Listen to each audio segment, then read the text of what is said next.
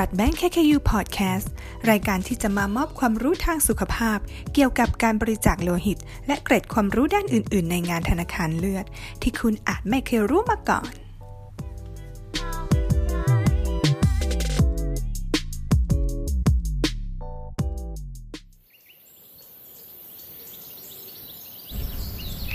ไม่เคยรู้มาก่อนอากาศดีจังเลยวันนี้วันอะไรนะวันเสาร์วันเสาร์แหละแต่พิเศษกว่านั้นวันหวยออกเหรอคะไม่ใช่คิดดีๆสิวันอะไรอ่ะจำไม่ได้ละสิลืมไปแล้วหรอวันนี้วันเกิดพี่สาวตัวเองไงล้อเล่นน่ะใครจะลืมวันเกิดพี่สาวตัวเองได้เล่า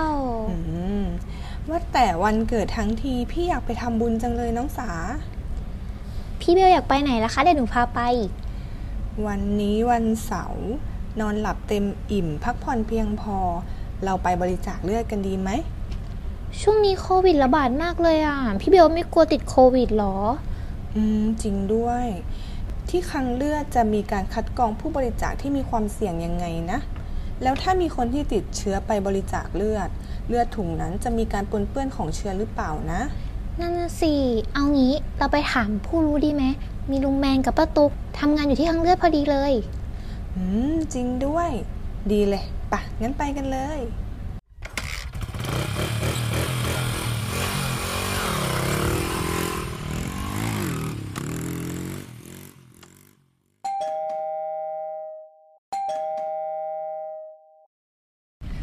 สดีค่ะลุงแมนกับป้าตุ๊กสวัสดีค่ะมาแต่เช้าเลยมีอะไรเนาะมาหาป้ากับลุงแต่เช้าเลยวันนี้วันนี้วันเกิดหนูอะค่ะก็เลยตั้งใจว่าจะไปบริจาคเลือดแต่ว่ามีข้อสงสัยในมาตรการของคลังเลือดนะคะเลยอยากจะมาถามลุงแมนนะคะว่าผู้ป่วยที่ได้รับเลือดจากผู้บริจาคในสถานการณ์แพร่ระบาดของเชื้อไวรัสโควิดอย่างเงี้ยมีความเป็นไปได้แค่ไหนที่จะมีเชื้อปนเปื้อนเข้าไปในเลือดนะคะเลือดทุกถุงที่คลังเลือดได้รับมานะปลอดภัยจากเชื้อไวรัสโควิด -19 แน่นอนจ้ะเป็นเพราะว่าเราตรวจหาเชื้อไวรัสโควิด -19 ในเลือดทุกถุงเลยหรือเปล่าคะเปล่าจ้ะคลังเลือดไม่ได้ตรวจทุกถุงแต่คลังเลือดมีมาตรการในการคัดเลือกผู้บริจาคโลหิตทุกรายอย่างเข้มข้นตามหลักสากลที่ทั่วโลกใช้และมีงานวิจัยรองรับด้วยนะจ๊ะมาตรการที่ว่าคลังเลือดจะคัดกรองผู้บริจาคที่มีความเสี่ยงสูงในการติดเชื้อไวรัสโควิดยังไงคะอย่างแรกเลยก็คือคลังเลือดจะวัดอุณหภูมิร่างกายทุกรายและไม่รับบริจาคในรายที่มีอุณหภูมิเกิน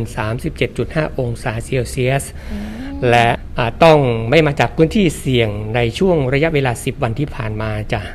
ไม่มีอาการไอจามน้ำมูกไหลจมูกไม่ได้รับกลิ่นและหากผู้บริจาคเคยติดเชื้อโควิด -19 มาแล้วหลังจากออกจากโรงพยาบาลและไม่มีอาการใดๆทางคลังเลือดก็จะขอให้งดบริจาคไปอีก14วันนะจ๊ะแล้วถ้าผู้บริจาคมาทราบภายหลังจากการบริจาคว่าตัวเองติดโควิดล่ะคะจะทำยังไงถ้าผู้บริจาคพบว่ามีไข้หรือมีอาการอื่นๆที่สงสัยว่าจะติดเชื้อไวรัสโควิด -19 หรือไปตรวจแล้วพบว่ามีอาการติดเชื้อไวรัสโควิด -19 ก็ให้รีบแจ้งกลับมาที่คลังเลือดโดยด่วนนะจ๊ะเพื่อที่จะได้กลับไปทดสอบเลือดตรงนั้นว่ามีเชื้อไวรัสโควิด -19 ปนมาหรือไม่แต่ทั้งนี้ก็ต้องขอย้ำอีกทีว่ากระบวนการและมาตรการของคลังเลือดนั้นปลอดภัยมากๆเลยนะจ๊ะแต่หนูเคยได้ยินมาว่าผู้ติดเชื้อโควิดอะค่ะบางคนก็ไม่แสดงอาการนะคะหรือบางคนก็บอกว่าเชื้อสามารถแพร่ก่อนเกิดอาการได้ 2-3 วันเลยอะค่ะและแบบนี้มาตรการที่ลุงแมนบอกจะช่วยได้จริงเหรอคะใช่แล้วจ้ะ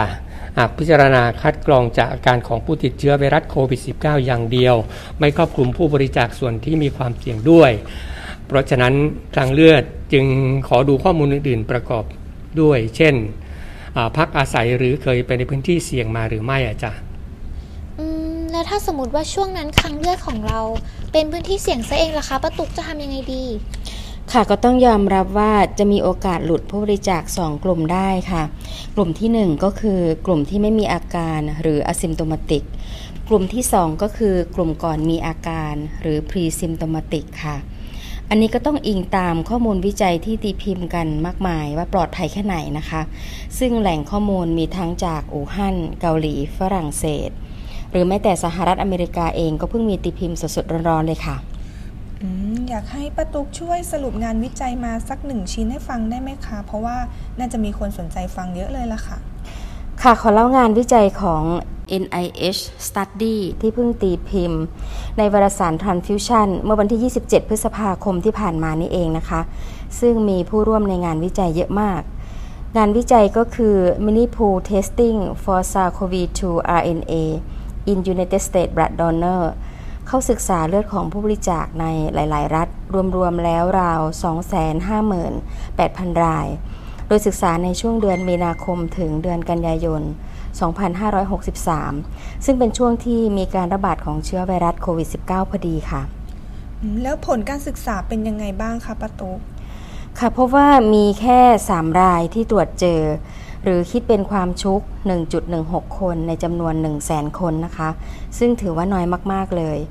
และเขาก็ได้มีโอกาสเอาพลาสมาที่ตรวจเจอเชื้อมาทำการเพาะเลี้ยงต่อในเซลล์ผลก็คือไม่พบการติดเชื้ออาจเป็นเพราะว่าเชื้อไวรัสโควิด -19 ชอบที่จะติดในเซลล์ของระบบทางเดินหายใจมากกว่า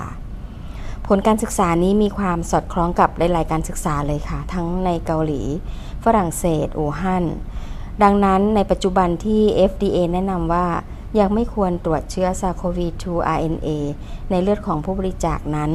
ยังสามารถใช้ได้อยู่เพราะเป็นการสิ้นเปลืองงบประมาณโดยไม่จำเป็นเลยค่ะป้าตุ๊กช่วยสรุปอีกครั้งถึงความปลอดภัยในโลหิตบริจาคค่ะค่ะสรุปในขณะนี้ก็คือยังไม่มีรายงานการติดเชื้อไวรัสโควิด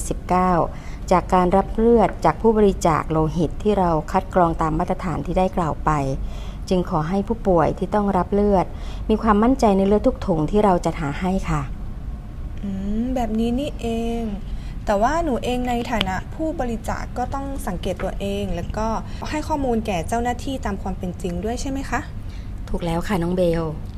มั่นใจขึ้นมากๆเลยอะค่ะขอบคุณป้าตุ๊กกับลุงแมนมากๆเลยนะคะยินดีค่ะป่ะน้องสาเราไปบริจาคเลือดกันเถอะไปกันเลยพี่เบล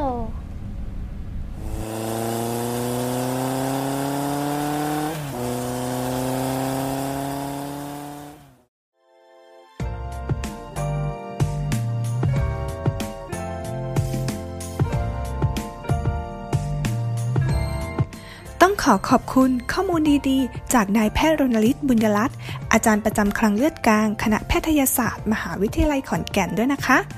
ส่วน EP ถัดไปนั้นเราจะมานำเสนอเรื่องที่น่าสนใจอะไรอย่าลืมติดตามกันนะคะ